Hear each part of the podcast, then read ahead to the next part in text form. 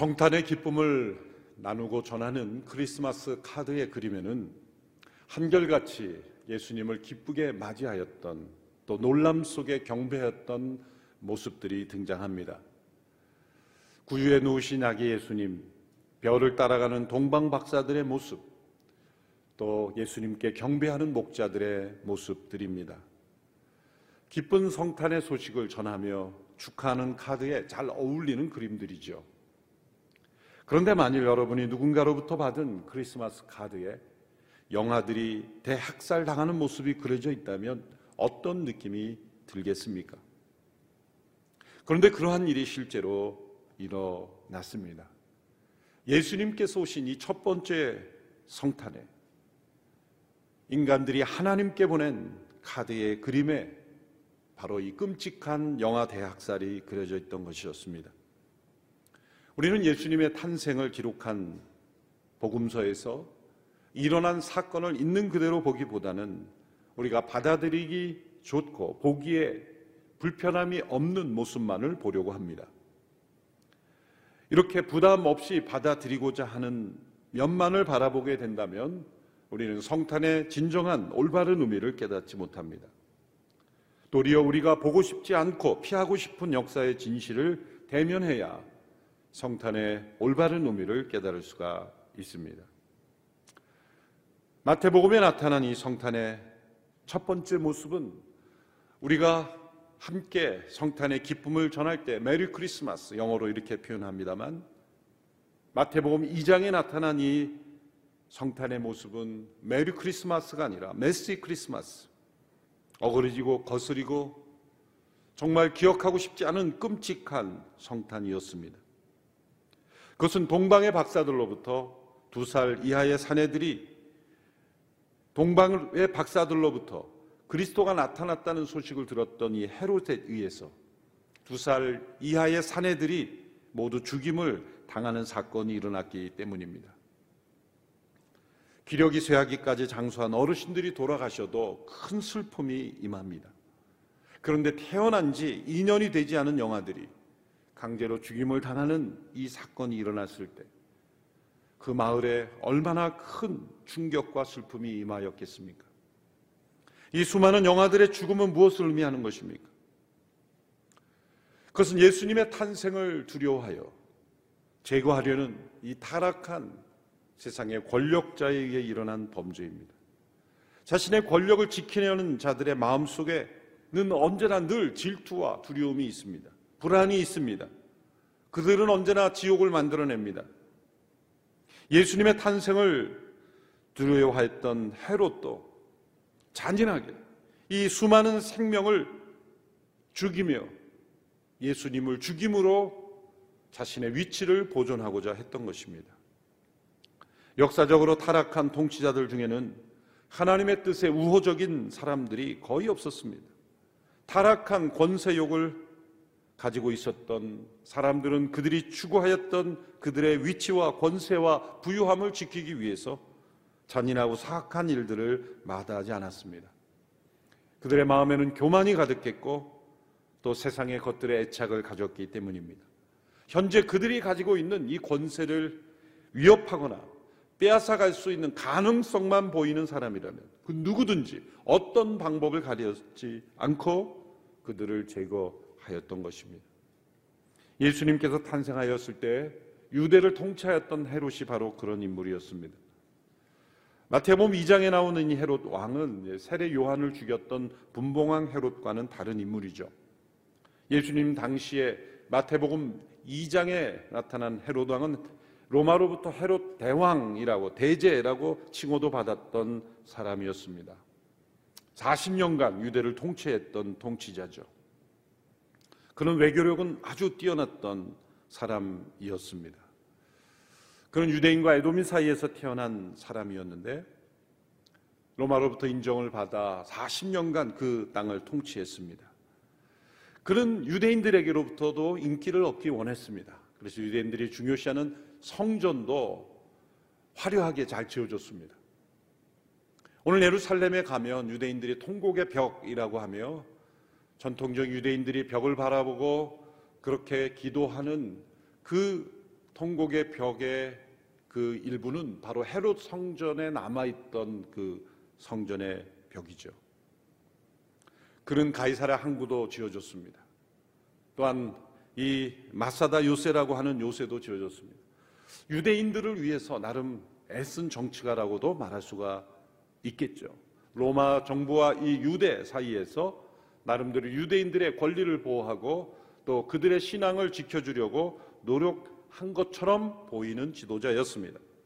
그러나 실제로 유대인들은 그를 존경하지도 않았고 지지하지도 않았습니다. 왜냐하면 그는 매우 교활했고 카멜레온처럼 여러 가지 얼굴을 가진 사람이었기 때문입니다. 그는 또한 잔인했습니다. 그는 자신의 위치에 대한 늘 불안과 두려움에 시달렸고 어떤 사람이든지 자기 주변에 위협을 줄 수 있다고 생각하는 사람은 다 죽였습니다. 당시 사내들인 구생원의 절반 이상을 처형했습니다. 300여 명의 궁정 관리들을 즉석에서 죽이기도 하였습니다. 심지어 자신의 아내와 장모 그리고 아들들까지 죽이기도 하였습니다. 마지막으로 자신이 죽어갈 때 예루살렘의 모든 저명한 리더들을 다 경기장에 소집해 놓고 자신이 죽음과 동시에 다 함께 죽이라고 명령하기도 했습니다. 그래서 어느 역사가는 이 헤롯을 설명하면서 이런 말을 남기기도 하였습니다. 헤롯의 아들이 되기보다는 차라리 헤롯의 돼지가 되는 것이 더 나을 것이다. 이러한 헤롯에게 동방의 박사들이라고 하는 이들이 나타났습니다. 그리고 유대인의 왕이 어디서 태어나며 어디 계시냐라고 질문해 왔습니다. 이것은 헤롯에게 매우 위협적인 질문이었고 충격적인 일이었습니다. 마태복음 2장 3절에 보면 헤롯이 이 말을 듣고 심기가 불편했다 이렇게 번역을 했는데 엄청난 불안과 평소에 그의 캐릭터를 보면 엄청난 두려움이 엄습해 온 것이죠. 헤롯은 즉시로 대제사장들과 서기관들을 소집했습니다. 이들이 말한 대로 유대인의 왕이 어디서 태어날 것인가 조사하도록 했습니다. 그들은 하나님의 말씀을 잘 알고 있었던 사람들이었습니다. 베들레헴에서 태어납니다. 대답을 들었습니다. 헤롯은 동방의 박사들에게 아기를 찾으면 자신에게도 알려달라. 자신도 경배하고 싶다. 말했습니다. 거짓말입니다. 그 아기를 찾으면 제거하려는 것이었죠. 동방의 박사들이 하나님의 인도하심으로 그냥 돌아가자. 헤롯은 베들렘 과 그 인근에서 태어난 두 살 아래의 모든 아이들을 다 죽이라고 지시하였습니다. 헤롯이 아무리 잔인한 사람이라도 이렇게 두 살 이하의 끔찍한 영아들을 끔찍하게 학살하는 이유는 무엇일까요? 헤롯이 예수님을 죽이려고 이런 대학살을 자행한 이유는 무엇일까요? 첫째로 헤롯은 예수님을 정확하게 알아본 것이죠. 예수님의 탄생이 보통 사건이 아니라는 것을 본 것입니다. 악한 삶을 살고 있는 자신에게는 두려운 존재라는 것을 깨닫는 것입니다. 어둠이 빛을 거부하듯이 자신이 어둠 속에 있기 때문에 빛으로 오신 예수님을 헤롯은 거부하고 대적한 것입니다. 저 멀리 동방의 박사들이 별을 보고 특별한 계시를 깨닫고 그 땅에 온 사건이라면 이것은 보통 사건이 아니다. 이것이야말로 나의 위치를 위협하는 것이라고 그렇게 생각한 것이죠. 그런 의미에서 헤롯은 이 예수님의 오심은 엄청난 특별한 사건이라는 것을 짐작한 것입니다. 그래서 예수님을 죽이려고 한 것이죠. 그러나 또한 헤롯은 예수님을 잘못 본 것입니다. 예수님을 오해한 것입니다. 예수님이 어떤 분인지를 잘 모르는 겁니다. 헤롯은 예수님을 오해했습니다. 예수님은 헤롯의 자리를 탐내려고 오신 분이 아니었습니다. 헤롯의 왕자에 앉으려고 오신 분이 아니었습니다. 도리어 이 헤롯을 구원하시고 헤롯을 구원하실 뿐만 아니라 그의 삶의 주인이 되시기 오신 분이죠. 헤롯이 주변의 모든 사람들을 끊임없이 의심했던 것처럼 예수님은 의심할 필요가 없는 분이었습니다. 예수님은 헤롯의 생명을 빼앗기 위해 오신 분이 아니라 헤롯에게 또 영원한 생명을 주시기 위해서 오신 분이기 때문입니다. 우리는 이렇게 잔인한 이 헤롯을 보면서 어떤 생각을 해야 할까요? 이것이 첫 번째 성탄에 나타난 이야기라면 우리는 이 헤롯의 크리스마스를 보면서 그가 예수님의 출생을 대한 이 태도를 보면서 우리는 어떤 생각을 해야 할까요? 그것은 우리 안에도 이 헤롯이 숨어 있다는 것을 보아야 합니다. 우리 안에 있는 헤롯을 대면해야 합니다. 이 헤롯이 아기 예수님을 한편으로는 알아보고 한편으로는 오해한 것처럼 우리도 역시 예수님의 오심에 대하여 깨닫 고 또 올바로 아는 것도 있지만 또 한편으로는 오해하고 깨닫지 못하는 것도 여전히 있다는 거죠. 헤롯이 아기 예수님의 임지하심을 거절했던 그가 이유는 그가 악한 삶을 살고 있었기 때문이에요. 악을 행하고 있는 사람은 예수님의 임재하심을 받아들이기 싫어합니다. 거절합니다. 심지어 그 예수님의 임재하심을 가로막고 제거하려는 무서운 헤롯의 악을 행하고 있습니다. 또한 헤롯처럼 이 성탄의 의미를 잘못 오해하고 있는 사람들이 있습니다. 예수님께서 이 세상에 오시고 내가 그분을 주와 그리스도라 고백하는 것은 내가 가진 것들을 예수님이 빼앗는 것이라 착각하는 거죠. 내가 누리고 있는 모든 것들, 예수님을 믿으면 내 시간을 뺏기고 내 자유를 뺏기고 내 기쁨을 뺏기고 내가 누리는 이 좋은 것들을 다 뺏긴다고 착각하기 때문에 예수님을 받아들이지 않는 것입니다. 예수님은 빼앗기 위해 오신 분이 아닙니다. 주시기 위해 오셨습니다. 그분의 생명까지 주신 분입니다. 그분은 우리에게 참된 기쁨을 주시고 참된 자유를 주시고 참된 평화를 주시고 참된 생명을 주시기 위해서 오신 분입니다. 이렇게 헤롯이 하나님을 대적하고 예수님을 죽이려고 했을 때 베들레헴에 엄청난 영아 대학살이 일어났습니다. 역사에 엄청난 비극이 일어났죠. 역사에 일어난 수많은 비극들은 동일하게 헤롯이라는 악이 그들에게 있었기 때문입니다. 하나님을 대적하는 악의 세력 때문입니다. 그래서 마태복음에서도 예수님이 태어나셨을 때 일어난 이 엄청난 비극이 이때만이 아니라 역사 속에 되풀이되어 왔음을 설명하는 것이었습니다. 마태복음에는 예수님의 탄생과 관련하여 두 개의 구약 성경의 예언이 성취되었다는 것을 말씀합니다. 첫째로 예수님께서 헤롯의 위협을 피하여 애굽으로 피하였다 되돌아오신 사건이 성취되었다. 호세아 11장 1절의 말씀을 성취한 것으로 말씀합니다. 2장 15절의 말씀입니다. 그리고 헤롯이 죽을 때까지 그곳에 살았습니다. 이것은 주께서 예언자를 통해 하신 말씀을 이루신 것입니다. 내가 이집트에서 내 아들을 불러냈다. 호세아 11장 1절의 말씀이죠. 내가 애굽에서 내 아들을 불러냈다. 이 말씀이 예수님을 통해 성취된 거죠. 하나님께서는 이 헤롯의 이 헤롯의 엄청난 대학살을 피하게 하기 위해서 요셉으로 하여금 애굽으로 피하게 했습니다. 그래서 예수님을 보호하셨습니다. 그래서 예수님께서는 이 애굽에서 헤롯이 죽을 때까지 사셨죠. 정확한 연도는 우리가 추정할 수 없지만 꽤 오랜 시간 그곳에서 사셔야만 했습니다. 예수님이 이 이집트에 사시다가 다시 나오신 사건, 그것은 구약에 우리가 잘 아는 이스라엘 백성들이 애굽에 종살이 하다가 모세를 통해 구원받은 사건과 연결되는 사건이죠. 헤롯의 이 행동을 보면 마치 구약시대 애굽의 바로를 보는 것과 같습니다. 모세가 바로에 의해서 생명 위협을 받았죠. 바로는 히브리인들의 번성함을 보고 죽이기 위해 히브리인들의 사내 아이를 다 죽이라 명했습니다. 대학살이죠. 이 영화 대학살이 애굽의 종되었던 이스라엘 백성들에게도 일어났던 것입니다. 바로 그 가운데 갈대 상자를 통해 모세가 구원을 받았던 거죠. 그래서 이스라엘의 구원자가 됐던 거죠. 예수님은 헤롯에 의한 영아 대학살의 위협 속에서 하나님의 보호하심으로 건짐을 받아 인류의 출애굽을 이루는 모든 이들의 구원을 이루는 구원자가 되신 것입니다. 예수님은 세상의 어떤 권력도 권세도 무너뜨릴 수 없습니다.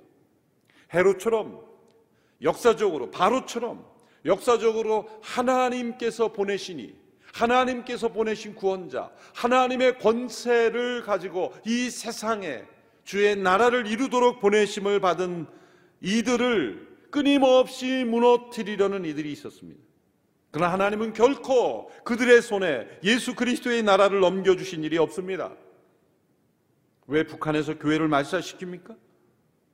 헤롯처럼 한편으로는 제대로 보고 한편으로는 오해했기 때문이에요.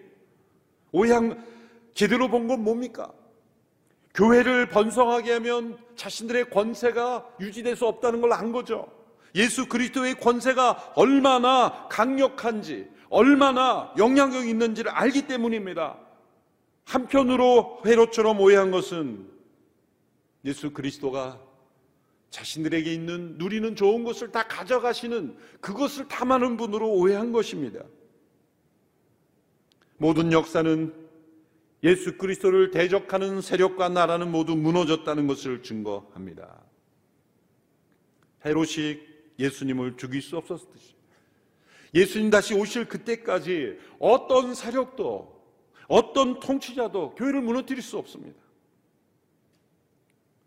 둘째로 헤롯으로 인하여 영아들이 대학살되은 이 죽은 사건은 예레미야 31장에 나오는 예언이 성취된 것을 말씀합니다. 2장 17절에서 18절의 말씀입니다.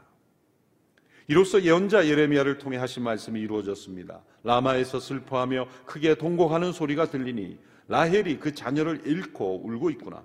자녀들이 없어졌으므로 위로받기도 거절하는구나. 라헬이라는 여인은 창세기의 인물이죠. 그 여인이 둘째 아들을 낳으면서 죽어가며 베노니라고 하며 죽었습니다. 그 베노니가 우리말로 베냐멘이 됐습니다. 내 슬픔의 아들이란 뜻입니다. 이 라헬이 베들레헴에 묻혔습니다. 예레미야는 그 시대에 바벨론에 의하여 멸망당하고 수많은 자녀들이 죽어가는 그 슬픔을 보면서 이 라헬을 소환하여 라헬의 슬픔으로 비유한 거예요. 라헬이 자녀를 잃고 슬피 울고 있구나. 위로받기도 거절할 정도였다. 예레미야 선지자는 창세기에 자식을 잃은 라헬의 슬픔을 이 바벨론에 보로되어 또 비참하게 멸망한 이 슬픔을 연결시킨 겁니다. 그런데 마태복음에서는 바로 이 구절을 인용하여 헤롯에 의하여 학살된 자녀들을 슬퍼하는 어머니들의 슬픔으로 표현한 겁니다. 과거의 역사들을 이용하여 현재를 해석하고 또한 과거와 현재를 통해 미래를 예언하는 방식을 사용하고 있는 것입니다. 역사를 관통하고 있는 창세기부터 지금 예수님 시대까지 이 관통하고 있는 어머니들의 슬픔은 무엇입니까? 왜 이 어머니들이 슬퍼했습니까? 그것은 하나님을 대적하는 악한 세력들에 의하여 이루어진 것이며 동시에 하나님을 알면서도 하나님께 불순종한 백성들의 악을 통해 이루어진 슬픔입니다. 마태복음 2장에서 증거하고 있는 것은 예수님은 바로 이렇게 슬픔이 가득한 세상에 오셨다는 겁니다. 악한 세력의 엄청난 저항과 대적과 위협 속에 오셨다는 것입니다. 그러나 이런 악한 자들의 승리는 잠시뿐입니다. 헤롯은 영아들을 대학살했고 바벨론은 엄청난 이들을 학살했고 그랬지만 악한 자들의 승리는 잠시뿐이라는 거예요. 헤롯도 죽었습니다. 예수님은 헤롯이 죽을 때까지만 애굽에 사셨습니다. 헤롯도 역시 죽음의 포로일 뿐이에요. 바벨론도 멸망했습니다. 악한 원수들이 아무리 강해 보여도 모두 죽음 앞에서는 패배자일 뿐이에요. 역사상 예수 그리스도의 교회를 심하게 박해하였던 네로 디오클레시안, 피를 많이 흘린 영국의 메리 여왕, 프랑스의 찰스 9세 등등 역사상 수많은 핍박자들은 이 헤롯과 같은 핍박자들 다 죽음으로 돌아갔을 뿐이에요. 이 땅의 어떤 악한 권세도 예수님의 오심을 막을 수 없었고 그 예수님의 몸된 교회를 무너뜨릴 수 없었습니다. 코로나 재난 때문에 이번 크리스마스 함께 모이지 못하는 아픔과 슬픔이 있습니다. 그러나 우리는 이렇게 생각해서는 안 됩니다. 이 코로나 재난이 크리스마스를 망쳐버린 것이다? 아닙니다. 예수님은 이 역사의 재난의 슬픔의 한복판에 오셨습니다. 예수님이 오셨을 때 일어난 이 끔찍한 사건, 헤롯에 의하여 영아들이 대학살당하는 그 재난의 슬픔 속에 오신 것입니다. 유대는 나라의 주권을 잃어버리고 로마의 지배를 받고 있었던 그 슬픔의 한복판에 오신 것입니다. 이 한반도의 분단의 이 아픔 속에 오신 것입니다. 성탄은 분위기가 아닙니다. 멋진 트리와 캐롤송의 무드가 아닙니다. 도리어 재난으로 인하여 역사적 큰 슬픔 가운데 임하신 그 예수님. 그러나 세상의 어떤 세력도 어떠한 악의 위협도 무너뜨릴 수 없는 이 하나님의 아들의 생명이 이 땅에 임하신 사건이에요. 헤롯으로 인한 이 큰 슬픔 속에 임하신 예수님께서 승리하셨듯이 이 역사적 재난 속에서도 예수 그리스도의 생명은 승리할 것임을 우리는 믿어야 하는 것입니다. 그래서 이 말씀을 우리에게 적용하며 우리는 우리 안에 헤롯이 끊임없이 예수님의 생명이 내 안에 임재하시고 그 예수님께서 나의 주와 그리스도가 되시는 것을 거부하고 대적하고 심지어 제거하려는 우리 안에 헤롯을 우리는 제거해야 하는 것입니다. 그 헤롯을 십자가에 못 박아야 하는 것입니다. 그리고 우리 안에 예수님의 부활의 생명만이 온전히 주장하시도록 우리 자신을 내어 드려야 하는 것입니다. 그래서 우리는 이 세상이 주는 이 슬픔에 압도되지 않을 수 있습니다. 사망의 그리, 그늘이 드리운 이 세상에 오신 예수님. 그래서 저는 이 코로나 재난으로 인한 우리의 모든 이 안타까움과 슬픔 속에 맞이하는 성탄이 진정 우리가 과거에 분위기에 도취되었던 성탄이 아닌 진정 예수님이 오신 의미를 바로 깨닫는 성탄이 될 수 있게 하시는 하나님의 뜻이라고 믿습니다. 기도하겠습니다. 하나님 아버지, 우리에게 예수 그리스도의 오심을 허락하셔서 우리가 상상할 수 없고 다 이해할 수 없고 다 표현할 수 없는 하나님의 크신 권능과 사랑으로 우리 가운데 임하심을 감사합니다. 이 성탄의 놀라운 축복을 모든 역사의 슬픔 속에 허락하셨는데 오늘 이 코로나 팬데믹의 재난의 한복판에서도 그 예수님의 오심을 기뻐하고 감사하고 찬양하며 우리 안에 헤롯을 제거하며 주님을 기쁘게 맞이하는 복된 성탄이 되게 하여 주옵소서. 예수님의 이름으로 기도하옵나이다. 아멘.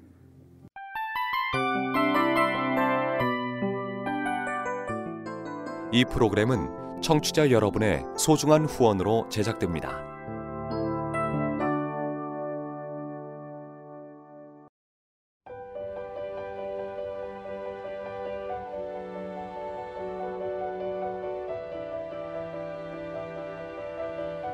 세상에는 수많은 교회들이 있지만 더 깊이 있는 말씀 강해를 찾기 위해 크기로만 교회를 선정하지 않습니다. 보다 좋은 영적 콘텐츠를 더 많이 나누기 위해 방송비를 받지 않습니다. 1년 365일 복음만 전하고 싶어서 우리는 광고를 하지 않습니다. 온누리의 복음을 땅끝까지 CGN TV와 함께 땅끝 성교사가 되주세요